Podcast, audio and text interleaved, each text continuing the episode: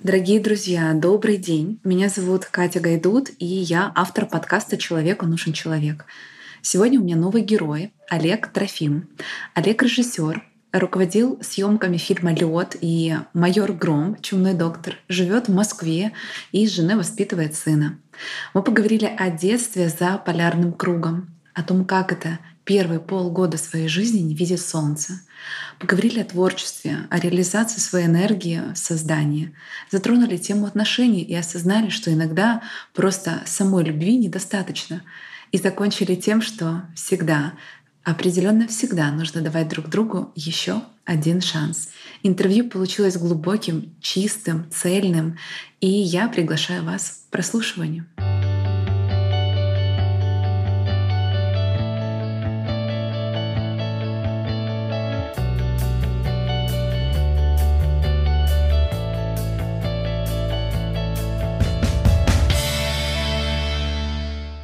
Олег, привет. Привет. Я задаю первый и традиционный вопрос, э, о котором ты, кстати, даже не подозреваешь. Кто ты? Я молодой человек со смешанными кровями, азиатскими, какими-то китайскими, русскими, молдавскими. Родился и вырос на крайнем севере в городе Нарьян-Мар, это за полярным кругом, где тундра, вечная мерзлота и полярная ночь. А если говорить немножечко вот о твоей творческой реализации, карьере, вот почему ты об этом не сказал, о том, что, скажем, ты режиссер? Вот расскажи об этом.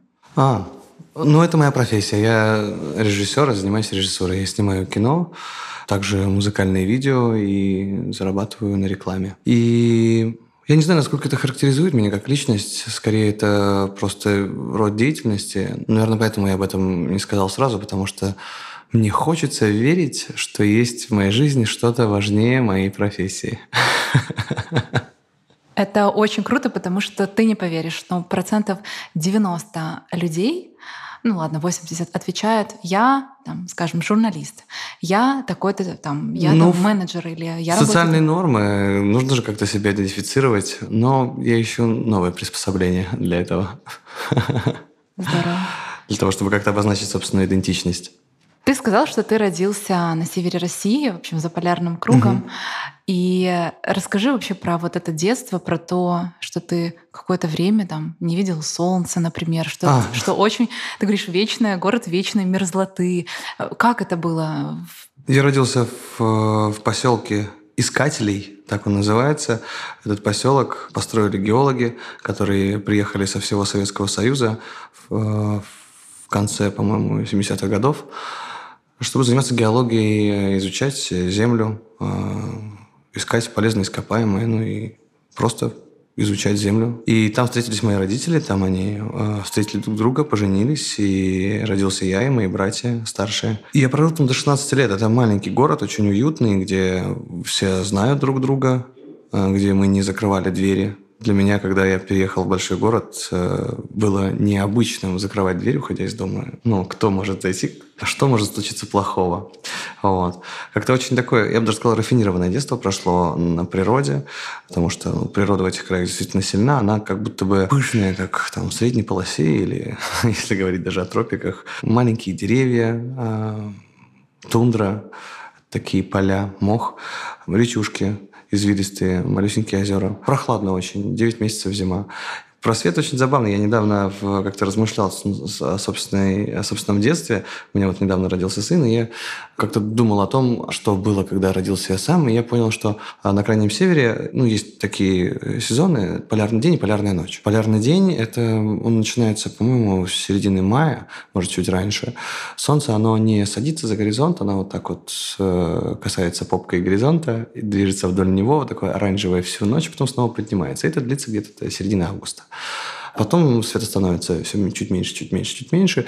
И где-то в, с конца октября начинается полярная ночь. А полярная ночь – это когда Солнце вот ровно так же, но с обратной стороны горизонта в какой-то момент оно просто не выходит. То есть чуть-чуть зарево появляется ближе к полудню, а, чуть небо голубеет, а потом снова темнота. И я вот прикинул, что родившись э, в середине октября, наверное, какое-то время, может быть, там, до весны я просто не видел солнечный свет.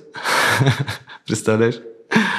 Это невероятно. И у тебя не было какого-то ощущения, что... То есть это для тебя абсолютно нормально было? Нормальная история? Да, ну, я, наверное, только когда поступил в институт в Санкт-Петербург э, учиться как раз на режиссуру, только тогда вдруг понял, что а в принципе ну, все может быть по-другому, потому что, как и многие ребята из периферии, из каких-то отдаленных уголков э, страны и просто малых городов, мне кажется, это и по всей планете так, ну, просто казалось, что вот так устроен мир, вот так обстоят дела. А потом ты выезжаешь в большой город, где есть ну, люди со всего света, общаешься и понимаешь, что ну, вообще все по-другому, у всех вообще все по-другому. Это знание, конечно, долго приходилось усваивать. Вот. И сегодня уже, оборачиваясь на собственное детство, собственную юность, которую я провел на Крайнем Севере, я понимаю, что это было, конечно, совершенно уникальное время и уникальное место, где я смог впитать какие-то такие вещи, ну, связанные, наверное, с природой, с семьей, с с отношениями между людьми, которые были вот в этом маленькой такой локальной среде общения, что все это абсолютно уникально и как будто неповторимо. Сейчас я думаю о том, как э, будет расти мой сын, и наверняка он будет расти в большом городе, потому что мы с женой там живем и работаем. И мне сложно представить, насколько все-таки иным будет его детство, а, насколько оно будет отличаться. И могу ли я дать ему то, что было у меня в то время? Ну, наверное, нет. Но, видимо, буду чем-то другим делиться. А если вспомнить, вот ты говоришь, да, твое детство, оно было очень уникальным. А есть какие-то, какой-то момент, за что ты прям сильно благодарен? Ну, вот тому, тому времени, тому месту, где ты родился, вот, может, что-то воспитало в тебя? Ну, я благодарен своим родителям, потому что они отдали нам столько любви и сил сил э, и продолжают это делать. Наверное, им и стоит быть благодарными. Я, наверное, может быть, если так поэтично посмотреть, благодарен их э, энтузиазму, потому что они с каких-то совершенно дальних уголков Большого Советского Союза оказались вот на крайнем севере почти случайно, вот так встретились с разных точек планеты, потому что были одержимы этой романтикой, геологией, и вот одержимы вот этой какой-то вот э, идеей нового, этим чувством каким-то романтическим, духом, который как-то так процветал у молодежи э, того времени, они встретились. И если бы, может быть, они были чуть более, не знаю, домоседами, наверное, меня бы не было. Да. Ты никогда не чувствовал вот этого ощущения, что жизнь — это борьба? Не было ли у тебя вот этого чувства, да, когда ты борешься с кем-то, с людьми, с близкими, с родителями, отвоевываешь себя у этого, скажем, общества, мира, пространства? Было ли у тебя это или нет? А, да, я уверен, что так оно и есть, и вся наша жизнь – это определенного рода сражение. Э, но и сражения бывают разными. Я думаю, что наша жизнь – это хаос. Это хаос, э, как и космос, это хаос. Э, то, что ну, очень сложно, скажем так, осмыслить как систему. Сложно и почти невозможно это урегулировать, лишь создать иллюзию какого-то покоя и порядка. И, в принципе, особенно вот моя профессия мне подсказывает, что вот каждый раз, начиная проект, ты начинаешь с абсолютного незнания, невидения, с, какой, с каким-то лишь интуитивным э, желанием, но вот все это вот просто все, что вокруг тебя происходит, это все вот просто песчиночки, и ты одной за другой пытаешься какую-то форму придать, чтобы ну, просто чтобы было спокойней. А что касается борьбы, ну, так и есть. Мы каждый день боремся за свои права, мы каждый день боремся за свои интересы, за свою любовь. Мы каждый день, наверное, боремся сами с собой. Это какая-то естественная часть э, жизни, которая заложена в человеке как э, в виде, вот, не только в человеке, во всем живом. Все живое борется. И надо как-то принимать это. Ну, просто принять это как есть. В конце концов, э, даже война может быть полюбовной. Красиво. Я тут ничего не добавлю. Я думаю, что вот в концепции этого моего ощущения хаоса жизни я принял для себя такую позицию, при которой реально победить Левиафана и сразить Голиафа, вот это вот этот огромный хаос, эти перемены бесконечные, ежесекундные. Одна мысль только о том, что вот прямо в данный момент времени, когда вроде бы все понятно, когда вроде бы все настроено и логично, идет своим чередом, один телефонный звонок может принципиально изменить всю твою жизнь э, и все положение вещей. И такие телефонные звонки или какие-то подобные вещи, они случаются с нами постоянно. Это все происходит. И, конечно же, это страшно, и это невозможно сломать, это невозможно победить. Все-таки мы совсем маленькие, чтобы о себе не думали. И я подумал, что если уж э, побороть эту систему невозможно, то нужно научиться с ней жить, нужно ее полюбить, нужно оседлать ее. Вот э, серфинг – отличный такой вид спорта и прекрасно, мне кажется, визуализирует эту концепцию. Потому что ты не можешь побороть стихию, она сильнее тебя, волны выше, они, они огромные, а ты вот просто как рыбка плаваешь. Но если ты научишься правильно вставать э, и вовремя гребсти, то ты можешь встать на доску и плыть вместе с этими волнами, и ну, не пытаться побороть их, это бессмысленно.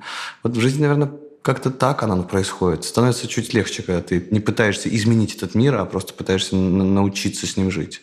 Вот это, наверное, чуть-чуть облегчает э, ощущение тяжести, которое ну, периодически всех нас преследует.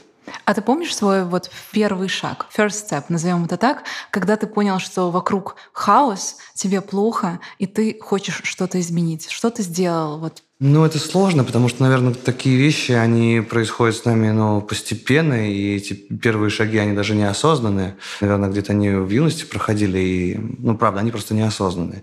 Я помню, в, там, в связи с карьерой было много моментов, э, когда нужно было что-то сделать, когда как-то надо было выбираться там, из э, сложных э, ситуаций. Но терпение, наверное, помогает. И, наверное, мне ну, не инфантильное, но, скажем так, легкое отношение к жизни и к каким-то проблемам, которые случаются. Ну, говоришь, окей, ну, значит, будет так. Думаешь, в конце концов, я же там не умру с голода наверное, найдется человек, который меня поддержит и поможет. Наверное, всегда найдется какой-то выход э, до крайней точки. И это позволяло как-то перетерпеть и ну, не ломать дров сверх тех, что уже э, наломаны. Такая попытка побороть хаос, не знаю. Я помню момент такой, когда мы перебрались э, с партнерами из Петербурга в Москву. Мы решили, что ну, закончили институт все вместе. Мы уже на тот момент снимали какие-то рекламные ролики, много музыкальных видео, и решили, что надо идти дальше, надо ехать в столицу и там работать. И вот помню, было очень интересное ощущение, когда мы только оказались там, у нас не было ну, никого в Москве абсолютно. У меня э, в Москве на тот момент жил брат, но он никак не был связан с этой сферой и, в принципе, ничем не мог мне помочь. А работать было нужно, о нас никто не знал. Мы, конечно же, подготовили какие-то списки всех э, компаний, которые э, занимаются производством и ну, потенциальных, э, скажем так, клиентов и работодателей. Все это подготовили. И вот мы когда приехали в эту маленькую квартиру где-то на окраине города, я вдруг словил такую очень необычную мысль, ощущение такое странное, что вот физически я есть, вот я сижу на стульчике в этой квартирке, вот в конкретном географическом положении в пространстве я нахожусь но никто не знает, что я здесь есть. Значит, меня не существует. В информационном поле меня просто нет.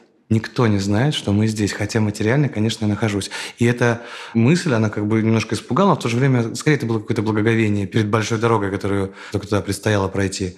И понимание того, что, ну, наверное, самый главный шаг, который я должен сделать, это э, прозвучать, сделать так, чтобы вдруг где-то отпечаталось мое лицо, мое имя, мои поступки, дела и или голос. Объявиться. Объявиться. Да. Это была такая вот э, задача, которую вот я сформулировал тогда. Э, и я стало понятно, что нужно делать, чтобы как-то встать на ноги. Я думаю, что, может быть, для того, чтобы победить хаос, нужно заявить о том, что ты есть. И ну, том, что ты можешь спокойно, очень гармонично проходить через такие вот моменты хаоса, того, что ты не контролируешь? Я думаю, что хаос победить невозможно. Нельзя. Да, это стихия. Стихию не побоишь. Она просто в какой-то момент утихает или там снова начинает.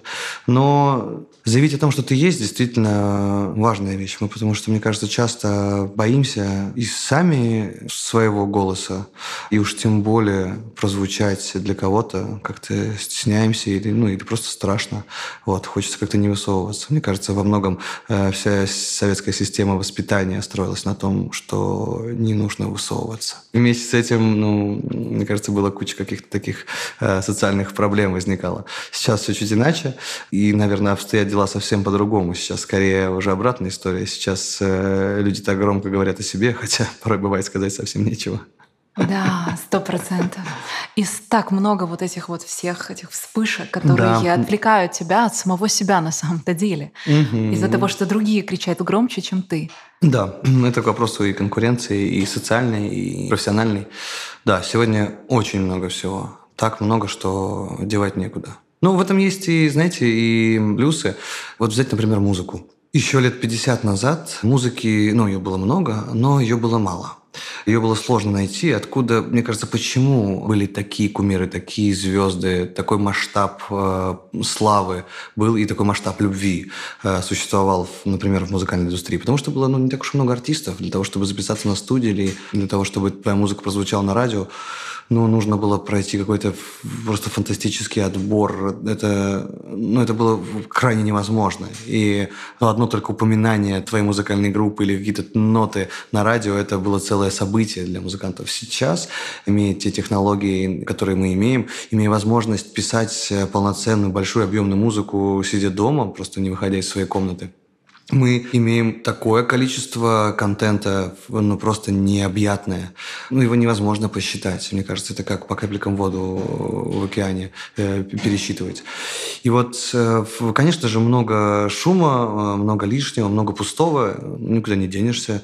Но в то же время так много действительно удивительных уникальных э, мелодий, допустим, мелодий, если говорить о музыке, существуют сегодня. И это, эти мелодии, эти, эти песни, эта музыка, она пишется каждый день, э, просто в сотни тысяч часов каждый день музыки появляется.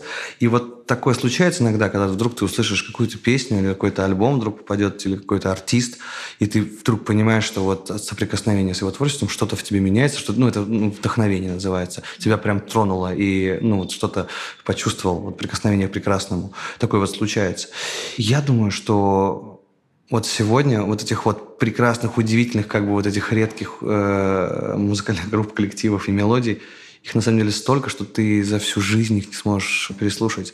То есть это значит, что в принципе у нас есть потенциал для безграничного счастья оно не закончится. Есть, ну, просто надо искать, искать, и ты точно найдешь обязательно. Потому что все это есть в огромном количестве, и как и книги, ты не перечитаешь их все.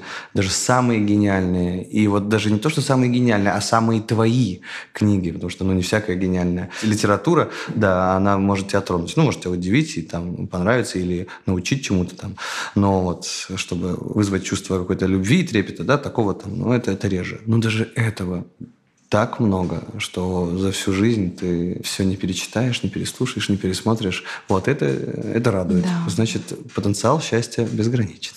А ты помнишь, когда ты впервые заявила о себе, вот когда показал свой голос, что ты есть, угу. это было творчество. Что это было вообще? А, ну, если говорить о профессии, то да, случилось несколько проектов, один за другими, они как-то все связаны. Это, наверное, нельзя выделить какой-то один, наверное, какой-то блок проектов, когда вдруг мы поняли, что работая на рынке, а, существуя по правилам рынка и удовлетворяя спрос, который существует на рынке, мы не можем чувствовать себя счастливыми как творческие люди. Э, ну, это какие-то творческие амбиции, разумеется, есть. Но вот то, что предлагал нам рынок, нас не удовлетворяло. Понимаете, что это все не то, что нам прям нравится, не то, что мы любим. И тогда мы начали как-то копить деньги, сами продюсировать, вкладывать их э, для того, чтобы появилась возможность снимать то, что нам нравится, искать. Ну, это в большей степени транслировалось на работу с музыкальными группами. Мы искали какие-то интересные нам по звучанию, по духу группы.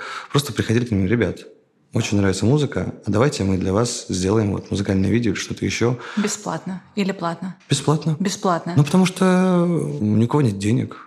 Слушай, Особенно ну, музыкантов. Да, Мы приходили для... и предлагали, и делали. И в итоге получали удовольствие от собственной профессии. Мы, наконец, сделали то, что нам нравится, а не то, что нас просят. И потом это еще работает. Потом вдруг, несмотря на то, что запрос на рынке какой-то конкретный, да, а потом люди смотрят такие, М, а что-то новенькое, а это класс.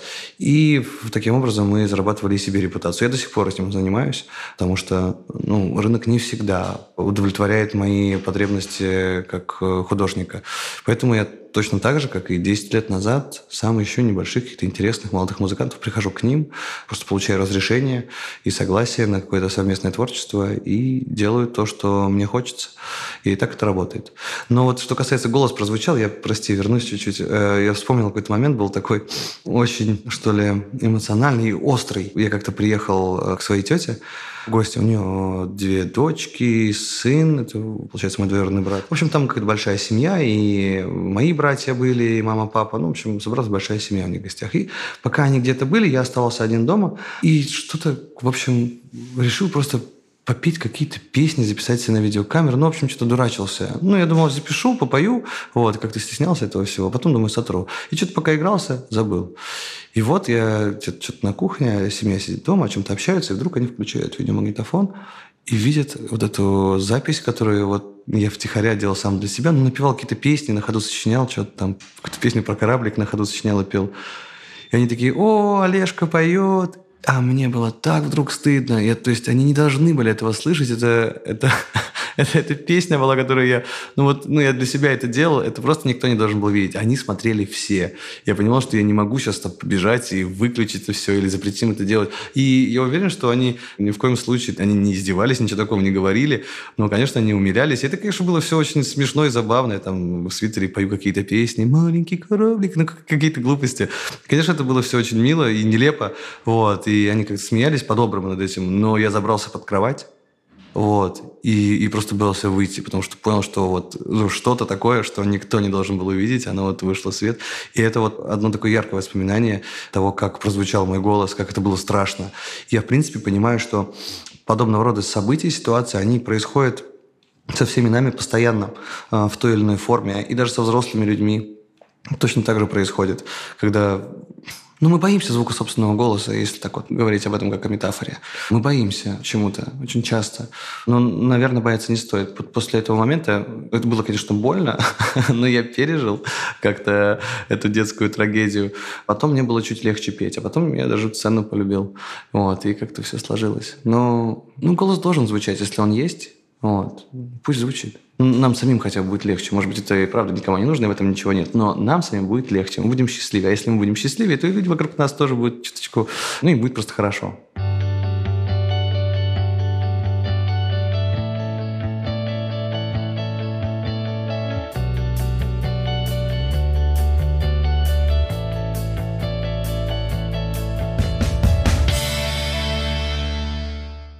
А тебе было тогда страшно или стыдно? Ну, стыдно, наверное, больше, чем страшно, потому что, ну, страх, он же страшно, потому что... Стыдно. Вот. Потому что потом, ну, я не понимал, что вообще на что это может повлиять и как это все расценивать. Просто было дико стыдно. Это чувство стыда такое одно из таких самых запоминающихся из детства. Хотя вроде момент такой, я не уверен даже, что моя там мама или братья, или ну, вот, кто был, мои родственники, вспомнят вообще, что это было. Вот. Как-то отложилось. Ну, детский мозг, он вообще такие вещи уникальные забирает. Не угадаешь знаешь, что вообще останется с тобой навсегда. Сто процентов. А слушай, я хочу тебя спросить еще, потому что ну, это очень клево. Вообще спасибо, что рассказал про эту историю, mm. потому что я уверена, что у миллиона людей, вот, ну, у меня точно такая плюс-минус такая же была. Вот. Э, я тоже пела там ну, на теперь ты ведешь подкаст, и все нормально. Видишь, да. Слушай, но мне пришлось пройти какой-то путь для того, чтобы создать какой-то свой проект, потому что я тоже стыдилась.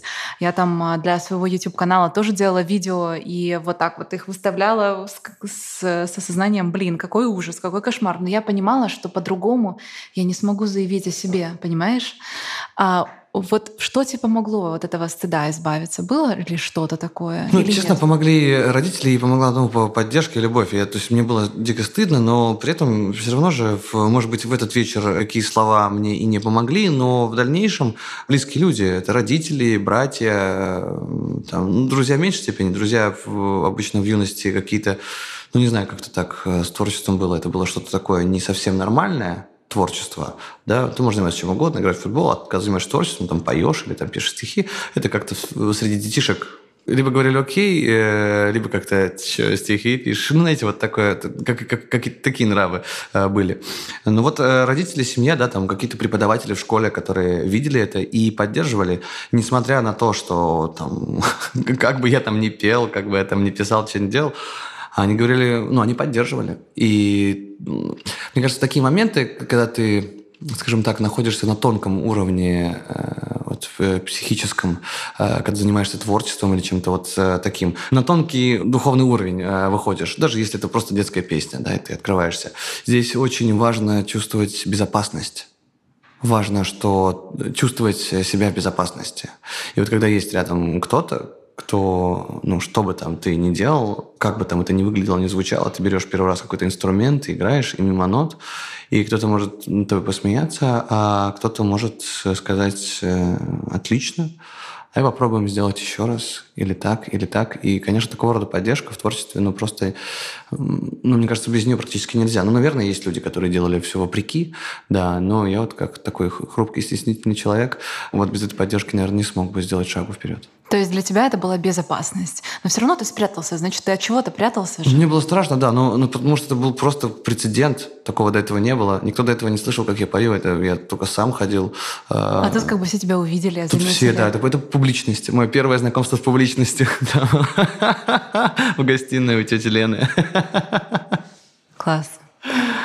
Я хочу поговорить с тобой про энергию. Mm-hmm. Я когда тебя впервые увидела, я поняла, что ты очень дружишь в хорошем смысле с энергией, с энергетикой, да, у тебя сильная энергия, сильная энергетика. Я сейчас говорю не какие-то метафизические смыслы, да, а вообще в целом, знаешь, когда ты смотришь на человека и чувствуешь, что все окей, что в нем циркулирует энергия, жизнь, драйв, творчество, ну то есть вот, вот, вот максимально все. А есть человек, который себя блокирует, угу. который себя сдерживает, который хочет вот в рамки, знаешь, себя впихнуть. Тогда энергия там вырывается какими-то дырами условно. Был ли у тебя вообще момент когда-либо в жизни, когда ты себя блокировал, блокировал свою энергию? И э, что ты скажешь вообще про свою энергию, про чувствование себя сейчас? Я думаю, что наверняка был, потому что Сложно сказать, если честно. Вот. Э, мама где-то, когда вспоминает э, наше детство с братьями, как-то ну, часто упоминает, что, будучи там совсем мальцом, я как-то там ну, не стеснялся там, танцевать на людях или что-то такое. Ну, что-то такое как-то проявлять э, свои чувства. Ну, и как-то вроде никогда не был закрытым. Ну, я все-таки какой-то такой вот, ну, экстраверт по, по, по складу характера. Вот. И это какая-то такая базовая настройка, которая, видимо, просто пришла со мной на этот цвет, которая там, к счастью, никак в детстве не поломалась, потому что, ну, бывает по-разному. Бывает там, ну, все ломается, и на ранних этапах особенно, когда все хрупкое. И, видимо, ну, ничего не поломалось. И я с интересом отношусь ко всему, что происходит э, вокруг, э, и вместе с этим стараюсь зная, что я приму то, что ко мне приходится из внешнего мира, я как бы настраиваюсь на то, что, ну, и мир, наверное, должен меня тоже принимать. Потому что если он, ну, не принимает меня, значит, это, видимо, вот какая-то вот та часть мира, которая, ну, и не моя. А там, где принимают, значит, это мое. То есть такая штука, в общем, пока ты не скажешь, пока ты не сделаешь, ты не поймешь, как кто к этому относится. Ты можешь бесконечно думать и предполагать о том, а как люди отнесутся к этому или к тому, или как, ну, даже ну, к твоим качествам как человека. Да? Можно строить свой образ таким образом или таким образом или таким, но пока ты не будешь проявлять себя вот таким ровно, как, какой ты есть, пока ты не будешь говорить реально то, что ты думаешь, ты не получишь э, адекватный фидбэк ты все равно получишь немножко не то, что тебе реально нужно. Э, и, наверное, на это нужна какая-то смелость, но на первых порах, для того, чтобы ну, не стесняться быть собой и не бояться услышать в ответ э, «нет». Ну, на «нет» и сюда «нет». Мне кажется, если вдруг ну, «нет, так нет», значит, ну, можно пойти куда-то еще или куда-то еще. Это вот, это, наверное, об идентичности. Разговор такой, не, узко, узко в этом направлении. Но невозможно быть счастливым, пока ты не свободен внутренне, пока ты не в ладах с тем, кто ты на самом деле такой, пока ты подавляешь свою сущность, подавляешь свою я, подавляешь свои... Даже не то, что желания, а хотя бы настроение. Ну, вот уж это точно подавлять нельзя. Надо быть ну, открытым. И в конце концов, ну, всегда найдется, ну, наверняка найдется тот человек или та среда, которая примет это, и в которой ты будешь, э, ну, органичен. Вот, и среда, которая будет тебе органична. То есть ты будешь как рыбка плавать в определенной вот воде с определенным там солевым балансом, и все будет хорошо. Но пока ты сам себе не скажешь, вот я такой, мне нравится вот это, я хочу вот это. У меня вот, вот есть такие изъяны, да, и, а вот в этом я хороший, не стесняюсь об этом сказать. И вот пока этого не произойдет, потому что часто, знаешь, э, есть такая штука, что многие вещи мы даже сами себе не говорим, даже в собственной голове не прокручиваем. Бывает такое в каком-то разговоре, ты выскажешь какую-то мысль, какое-то свое чувство, и вот когда оно прозвучало в воздухе, когда оно материализовалось, ты вдруг понимаешь, то так был далек от него, ты так пытался спрятаться, и вот оно прозвучало, и вот теперь оно есть, от него никуда уже не денешь. И становится легче вдруг, и становится легче. Поэтому я как-то стараюсь настроить, э, настроить свою коммуникацию с э, людьми окружающими именно таким образом, чтобы люди могли видеть э, ну, вот все как есть. И если уж мы там по каким-то причинам не сходимся, то ну пусть так. Вот. Это не отменяет каких-то норм этики и так далее. Вот. Э, не значит, что можно делать все, что хочешь. Ну, существует какая-то этика общения. Но в плане собственных ну, настроений и, и чувств, я думаю, что это вредно для внутреннего покоя. Вот. Э, скрывать что-то и подавлять. Вот. Я стараюсь не заниматься этим. Вот. И как-то скрывать себя намеренно, развивать эмпатию.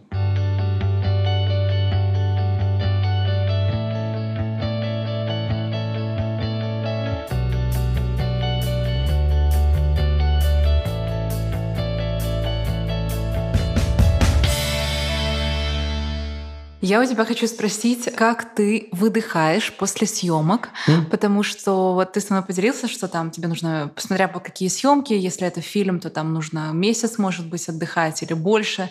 Расскажи, насколько тебя захватывает процесс работы, создания съемок, насколько ты вообще можешь улететь куда-то, да, в хорошем смысле, потому что ты творческий человек, и как ты потом возвращаешься к себе, в общем, к реальности и наполняешь себя? Ну, это сложно. Это вот, наверное, та э, цена, которую приходится платить за вот все то прекрасное, что есть в профессии, это такой, ну, своего рода эскапизм. Когда начинаются большие проекты вот, или, или важные проекты, все вокруг уходит в второй план. Даже самые важные э, какие-то части твоей жизни, вроде семьи, даже, даже это уходит на второй план, потому что ты сосредоточен на задаче, вот. А это долгострой. Кино требует от режиссера огромного количества усилий эмоциональных и физических, и всяческих. Я помню, когда первый раз вот э, запустился с кино, я вдруг понял, что после окончания что, несмотря на то, что мы с ними вот за это время там несколько раз виделись, несколько раз в течение там, за полгода, вот раньше не давалось, что даже тогда, когда мы с ними виделись, я не был с ними, я был где-то там, ну, я в голове, с- строил, строил mm-hmm. это кино, и вот сейчас, когда фильм закончен, я вдруг сижу и смотрю на них и понимаю, что мы так уже сидели, ну, буквально там месяц назад общались, но на самом деле я их не видел, не слышал, и, и ну, это все было просто как в тумане. Правда, улетаешь, прямо улетаешь в какую-то другую реальность, ну, ты находишься в, в мире своей картины, ты строишь ее, и все вообще не происходит там. Ты, конечно, одной ногой как-то держишься за дверной косяк, вот, чтобы совсем уж где-то не пропасть. Ну, конечно же. Но, тем не менее, все мои силы уходят в эти проекты. Я, а по-другому мне не получается как-то там быть и здесь, и там одновременно. Ну, видимо, не хватает просто эмоционального какого-то э, потенциала. А возвращаться потом, ну, сложновато.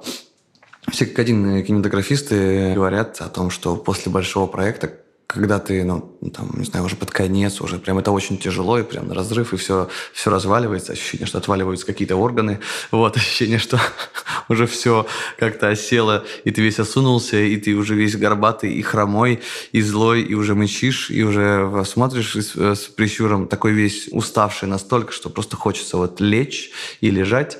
В момент, когда съемка заканчивается, то вот, ну все, ложись, кайфуй. А ну нет, возникает какое-то ощущение пустоты внутри, такое дикое. Но длится, ну, наверное, неделю, не меньше, до того чувства того, что ты все свое существо ты направлял в определенную э, точку, в цель. И сейчас, когда эта цель достигнута, уже некуда. А, а что делать? А что я теперь должен делать? Если вот я знал, что я должен делать, каждый день расписано все по минутам, а в течение там полугода, а что я должен делать сейчас? Отдыхай. А как это? И нужно какое-то время, ну, недельку как минимум, чтобы просто вот эту вот э, пустоту эту заполнить. Ну, а потом уже вопрос физически, насколько ты вымотался. Бывают разные проекты, бывает сложнее, бывает легче, но мне кажется, ну, вот мне как режиссеру лично, ну, меньше месяца сложно чем-то заниматься, о чем-то думать вообще, потому что это такое серьезное насилие над... Над собой. Над собой, да. Оно, конечно, все как бы какими-то как бы благородными целями, да, обусловлено. Но, тем не менее, восстанавливаться физически нужно. Вот, потому что если этого не делать, то ну, много так кино не снимешь. В идеале, конечно, мне бы очень хотелось найти баланс и, скажем так, балансировать и по ходу движения как-то вот идти ровно, чтобы ну, не умирать. Не обязательно ведь э, умирать. Это все от православия, мне кажется. Ты обязательно должен страдать, чтобы получить свою э, заслуженную порцию счастья. И я не согласен, вот. Но по-другому пока не умею, вот. Надеюсь, однажды я научусь просто плыть по течению с большим удовольствием и не, не, не мучить себя. Ты знаешь, ты сказала э, очень интересную фразу по поводу того, что ты сидел с ребятами, с компаниями, и даже не помнишь, что ты в этот момент присутствовал. И я как раз хотела добавить, но не хотела тебя перебивать, что вот по такому принципу живут, живет очень много семей. Я тебе честно слово говорю, что семей, в офисе люди приходят, а точно так же могут общаться с друзьями нет вот этого целостного вообще присутствия глобально в жизни. Угу. Знаешь, то есть да. как будто ты живешь из своей головы. То есть ты приходишь там, к любимому человеку, ты приходишь к, там, к родителям, ты приходишь к друзьям, и пока ты не решишь свою проблему в голове, ты не сможешь их увидеть.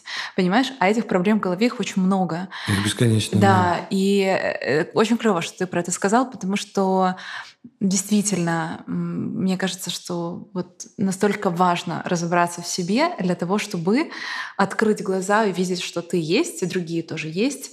И вот можно взаимодействовать. Это большой труд, на самом деле. И я как-то словил себя на мысли, ну вот когда родился мальчишка, я вдруг понял, что я, наверное, все-таки какой-то карьерист прям до мозга костей, и так анализируя там последние 10 лет своей жизни, я понял, что там, с момента окончания университета я учился работать, учился быть э, специалистом, профессионалом, учился делать вот это правильно, вот это, здесь быть лучше и так далее. Я учился работать. И вроде как к 30 я научился работать и делать свою работу хорошо. Ну, вроде как механизм теперь весь, вот все вращается, все гудит, э, проекты новые-новые, я знаю, как их сделать, и вроде все получается, все хорошо. Я научился работать. Но тут вдруг я понимаю, что мне 30 лет, а жить-то я как не учился. а жить-то надо. Вот, я, не знаю, может быть, э, мало времени отдавал своей семье, с э, своим близким. Нет, конечно же, общался со всеми и так далее. Ну, наверное, можно было больше, если бы я ровно столько же усилий приложил на то, чтобы сделать э, свою семью счастливой, да, вот сколько в, в работе. Ну, я уж не знаю, что бы тогда было. Хотя, ну, тут тоже, это все очень большие условности, что эта работа, она, ну, Нельзя так просто делить пополам, разумеется. Но, тем не менее, столько усилий мы прилагаем к какому-то вот своему, только нам одному понятному миру. Правда, часто бывает, что мы не находимся там, где мы есть, вот материально. Нет, осознанности существования. И вот как-то для меня этот вопрос стал остро последние пару лет. Я вдруг понял, что мне, ну, мне хочется приземлиться уже и находиться здесь сейчас, находиться с близкими людьми, рядом с ними быть, действительно видеть их, и чтобы они видели меня здесь, а не вот вечно блуждающее существо, вот, которое то приходит, то уходит. Ну, это, это не в прямом смысле, а вот скорее в переносном. Вот. Так-то понятно, что ну, все равно живешь дома, видишь семью, детей, встречаешься с родителями, с родственниками, и все-все-все это, да. Но в тот момент, когда ты внутренне сам все равно находишься где-то вот, где-то за пределами. И нужно уметь возвращаться, нужно отключаться от э, тех каких-то таких э, далеких островов и ну, возвращаться в то место, где ты есть. Это здорово, мне кажется. Это очень благотворно влияет на отношения с близкими людьми. Вот. Э, быть рядом с ними. Мне как карьеристу это ну, далось не сразу, это понимание. Мы с тобой плавно перешли к теме семьи, а? и я очень-очень хотела тебя спросить, действительно, вот ты говоришь, да, что ты карьерист, и присутствие твое не всегда было в семье. Угу. Ну, скажем, я говорю не про физическое, угу. а про эмоциональное. Да, именно так. А, но смотри, на самом деле вот, э, вот этот эмоциональный контакт — это тот контакт, который все очень сильно ищут. Это самое дорогое. Это самое дорогое, да. Скажи, пожалуйста, был ли у тебя момент, когда ты чувствовал, что этот эмоциональный контакт снижается в семье, да, и что ты делал? Или этого момента не было? Он постоянно происходит, это постоянные качели. И как бы дело не то, что я такой карьерист и ужасный человек. Вот, мне кажется, это ну, для всех так происходит. Мы все чем-то озабочены, кроме того, что происходит в нашей семье, например. И это постоянно происходит. Ну, периодически вдруг какой-то там, ну, есть, знаю, какой-то датчик, какой-то там эмометр какой-то в голове, который такой пип-пип-пип, пип-пип-пип, э, красная линия рядышком, красная линия, ты давно не звонил маме, э, или там ты звонил, но вы о чем-то таком говорили, там, бла-бла, бла-бла, но не обсуждали каких-то важных тем, не говорили о чувствах, например. Ну, вот эта штучка иногда срабатывает. Просто когда ты доходишь до какой-то вот точки, вдруг понимаешь, что ты давно не говорил о там, ваших чувствах ну, с близким человеком. Просто идешь и делаешь это. И как бы этот э, ресурс восполняется. Потому что ну, я думаю, что это какой-то определенный ресурс, это есть какой-то вот некий резервуар, который наполняется, и он, он очень нужен любому человеку. Вот. Ну, поговорить о своих чувствах с близкими людьми, услышать их чувства, выслушать, потому что им тоже нужно с тобой пообщаться. И этот резервуар нужно постоянно ну, восполнять, как-то стараться сделать так, чтобы там ну, не пересыхало. Но иногда бывает, иногда бывает, что ты как-то отрываешься, и вдруг понимаешь, что ты месяц действительно не общался с близким человеком по душам. Ну, там, да, созвонились, там, как, что, дела нормально, да, и все. А что обычно ты делаешь? Ну, вот очень многие там советуют бронировать в календаре какие-то дни, когда там можете ужинать вместе, или вот это вот все то, что вокруг не важно. Как, что ты делаешь? В общем, берешь жену за руку, садишь ее куда-то там на пол и общаетесь просто с вином. Я не знаю, что, что вы делаете? А, я столько раз пропустил какие-то важные семейные события в своей жизни, вот столько раз не приехал, например, к нам, она до сих пор живет на севере, когда собирался, потому что в какой-то момент последний возникал какой-то проект, какие-то съемки или что-то еще. Столько раз я, э, приходилось отменять встречи с братьями, потому что съемки или задержалась встреча. Ну, потому что приоритет всегда был, ну, это же работа, это же ответственность там, перед кем-то.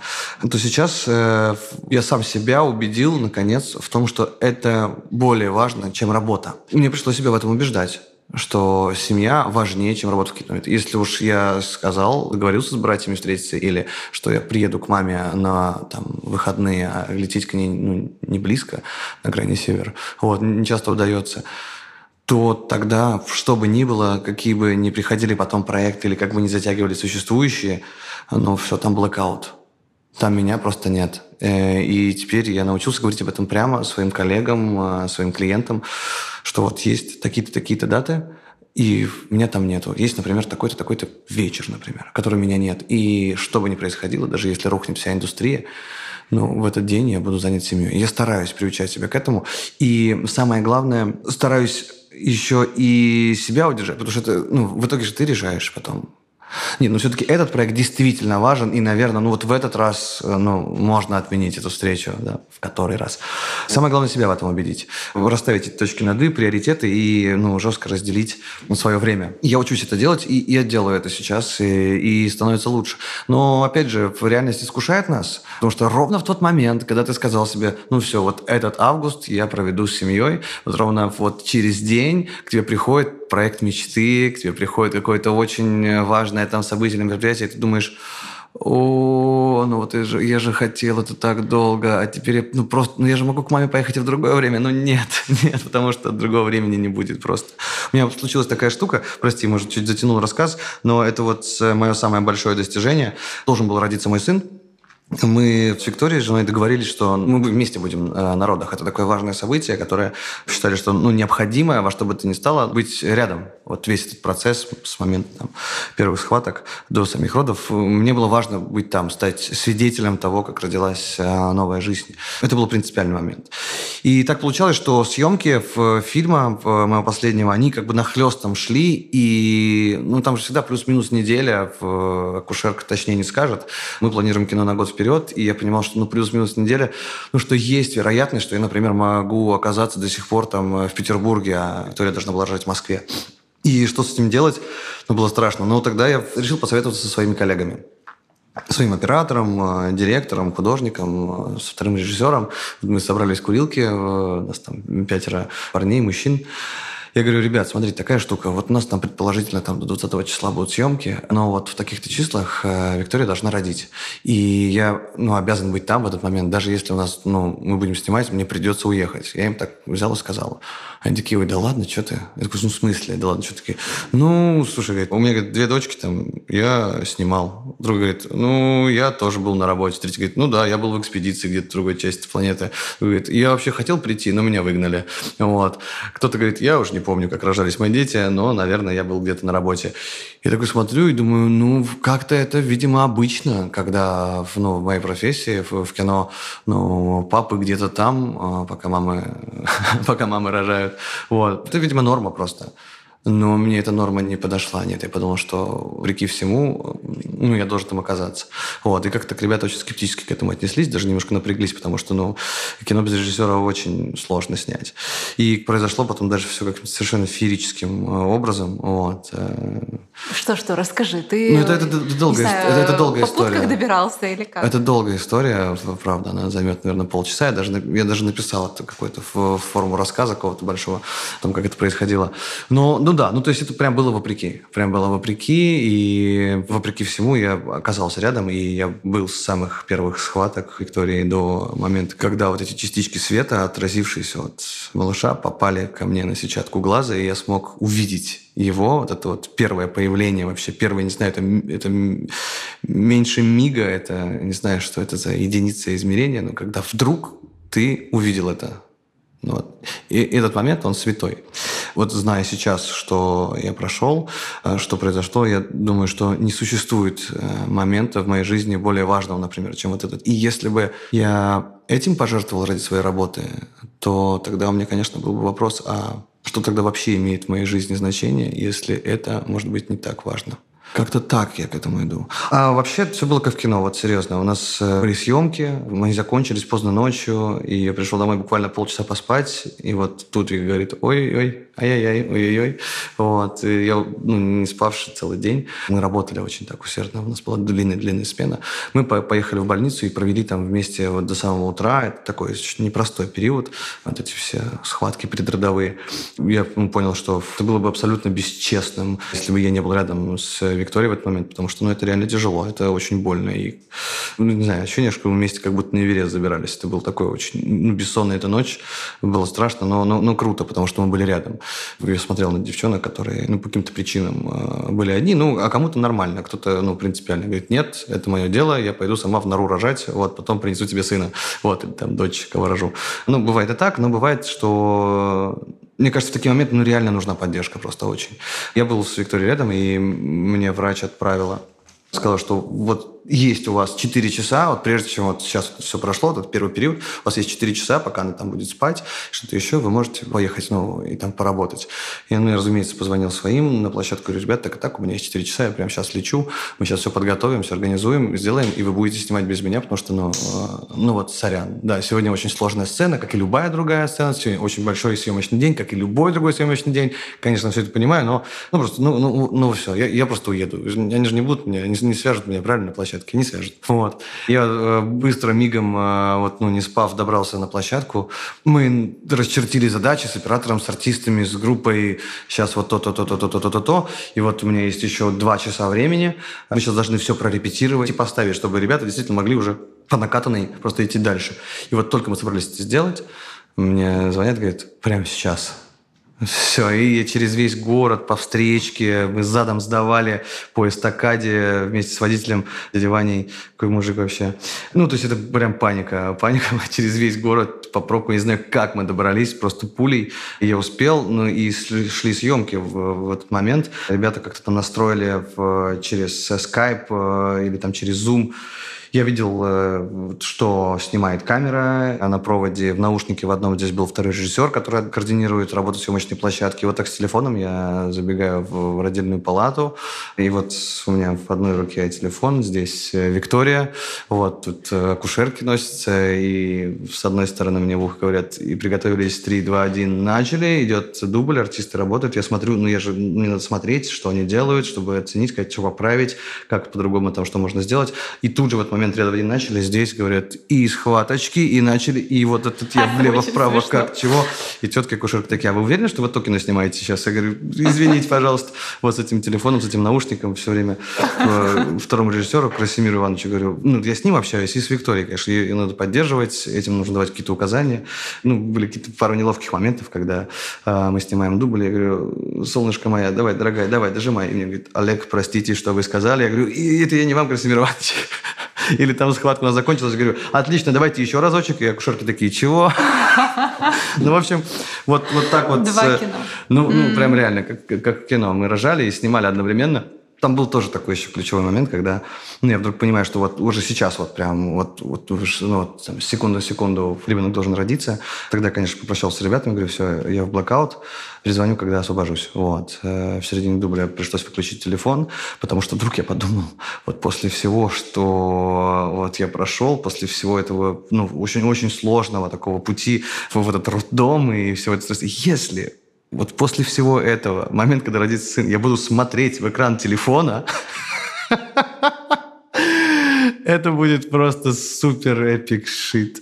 Вот, я подумал, что нет. Ну, это ну, реально было бы просто тупо. Было бы просто тупо, вот. И даже м- карикатурно как-то. Поэтому я отложил телефон и уже был с Викторией, э, и только с ней. Ну, видишь, вот это к вопросу о том, где мы есть, когда мы есть. Ну, вот я, есть. я был Ты с был, ней, да. мы рожали ребенка вместе. Но в это время я снимал кино. Э, ну, вот в какой-то определенный момент, да, правда, выключил телефон, и вот те самые удивительные минуты, секунды, когда все это произошло, когда я увидел малыша. Мы, мы были рядом, вот только мы и больше никого. Вот так я пытаюсь как-то вылечить эту свою дурацкую привычку работать с утра до ночи.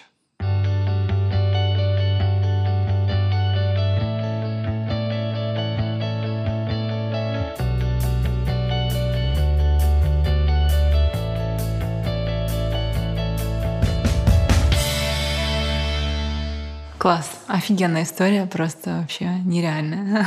Я буду заканчивать. Во что ты веришь сегодня? Я верю, что любовь лечит, что наверняка сначала дать человеку шанс, кем бы он ни был, а потом уже делать выводы. Я верю, что наше первое впечатление всегда ошибочное. И это что касается людей. И часто мы ну, не встречаемся и не находимся рядом с теми людьми, с которыми мы могли бы действительно быть э, счастливы. Ну, вот в дружбе, например. Потому что, ну, как-то свое личное представление о чем-то мы выносим на передний план, и многим людям просто не даем шанс. А это нужно. Требует совсем немного терпения. Вот э, я верю, что это действительно важно. Я верю, что любовь лечит, что нет идеальных людей, и это нормально, когда тебя что-то в ком-то бесит, вот, но всегда есть что можно полюбить и чем можно вдохновиться в любом человеке, абсолютно. Просто приложить усилия какие-то, чтобы это увидеть. Вот. Я вот в это верю. Что для тебя семья? Семья – это источник фундаментальной энергии. Ну, ты ее нигде больше не получишь. Это вот чувство, я не знаю, как это объяснить. Ну, то есть это какая-то такая вот, это энергия жизни происходит в семье. Вот, вот, вот такой тип энергии, любви и, и теплоты, которая в, в семье рождается, она больше нигде не может. То есть, э, как бы вы там не дружили с коллегами, я вот там со всеми всегда обнимаюсь на площадке, со всеми своими друзьями, коллегами. Ну, как-то я делюсь э, какой-то... Но это все очень здорово, но даже самые близкие э, друзья, они не, могут дать тебе того, что даст тебе твоя жена, мама, братья. Я не знаю, с чем это связано, но из-за того, что вы связаны какими-то этими узами, там какой-то другой просто тип энергии, он, он плотнее, он как бы он мощнее. И вот это источник. Источник вот это очень важный такой энергии, энергии жизни. Э, и надо поэтому, чтобы ну, все работало нормально в семье. Э, надо прилагать к этому усилия семья требует огромного количества усилий. Ты что делаешь для этого? Ну вот э, каждый день делаешь что-то? Каждый день нет. Каждый день не делаю, и реже гораздо, чем она того заслуживает, моя семья. Но я стараюсь. Я стараюсь учиться и, и прилагать к этому усилия. Да, потому что, ну, это как Кино само себя не снимет, дом сам себя не построит, и сама семья сама себя счастливой не сделает. К этому нужно прилагать усилия. Вот. Это для меня оказалось откровением, как бы не звучало абсурдно. Серьезно. Вдруг я понял, что, а, черт, так Над этим тоже нужно работать. Недостаточно просто любить или как бы держать э, близко в сердце всех этих людей. Этого недостаточно. Нужны поступки, нужны действия. Нужны конкретные действия. Просто любить это ну, мало. Этого недостаточно. Это, на самом деле, это даже, возможно, вот этой вот любви, как бы, как таковой, ее, типа, не существует. Она находится у тебя в голове, но этого мало. Нужно что-то делать. То, чтобы твои близкие чувствовали эту любовь чтобы они ее могли физически ощутить. Благодаря событиям, которые вы вместе переживаете, или какой-то поддержке, какие-то нужные моменты, или просто благодаря тому, что они знают, что вы их сейчас там слушаете. Нужно действие, нужно действовать. Только тогда это работает. Без поступка любви не существует. Вот такая штука. И что для тебя любовь? Я не знаю. Это типа, самое важное. вот, это, не знаю, как, как кровь для человеческого тела. Мне кажется, любовь для, для твоей души, для твоего вот, психического состояния, вот, ну, любовь – это и есть э, вот, ну, кровь. Это жидкость, которая делает все самое важное. Я даже понятия не имею, что делает кровь. Там разносит элементы всякие разные, да, и что-то там. Ну, у крови вся, много всяких разных э, физических задач. И я думаю, что любовь вот в нашем, скажем так, ментальном теле, она является вот этим вот и топливом, и ресурсом, которое делает нас живыми. Вот, обескровленные мы быстро свалимся с ног. И э, вот если бы представить, да, что... Прости, знаешь, как получилось? Да. То есть кровь — это любовь, это кровь, кровь — это любовь. Господи, какая красота! Надо песню записать. Ну, песню, слушай, Какой хорошая ужас. идея. Слушай, прости, если звучало пошло, ну, наверное, так оно, так оно и складывается у меня в голове, да. Ну, почему бы нет? Знаешь, любовь — это как роза. У нее такой бутон и такие острые шипы. Ты так видишь, ты так чувствуешь. Почему нет? Какая разница? Очень забавно. Я просто сейчас таким серьезным видом все это говорил. Подумал, да, любовь – это кровь, кровь – это любовь. Смешно. Ну, ну, правда, как так оно и есть, вот честно. Э, по-другому сформулировать вот не, не хватает мне способностей в чему-то. А если бы э, сейчас все камеры направились на тебя и спросили у тебя, слушай, дай, пожалуйста, посыл человечеству, что mm. бы ты сказал? Дайте друг другу еще один шанс. Браво, спасибо большое тебе. Спасибо.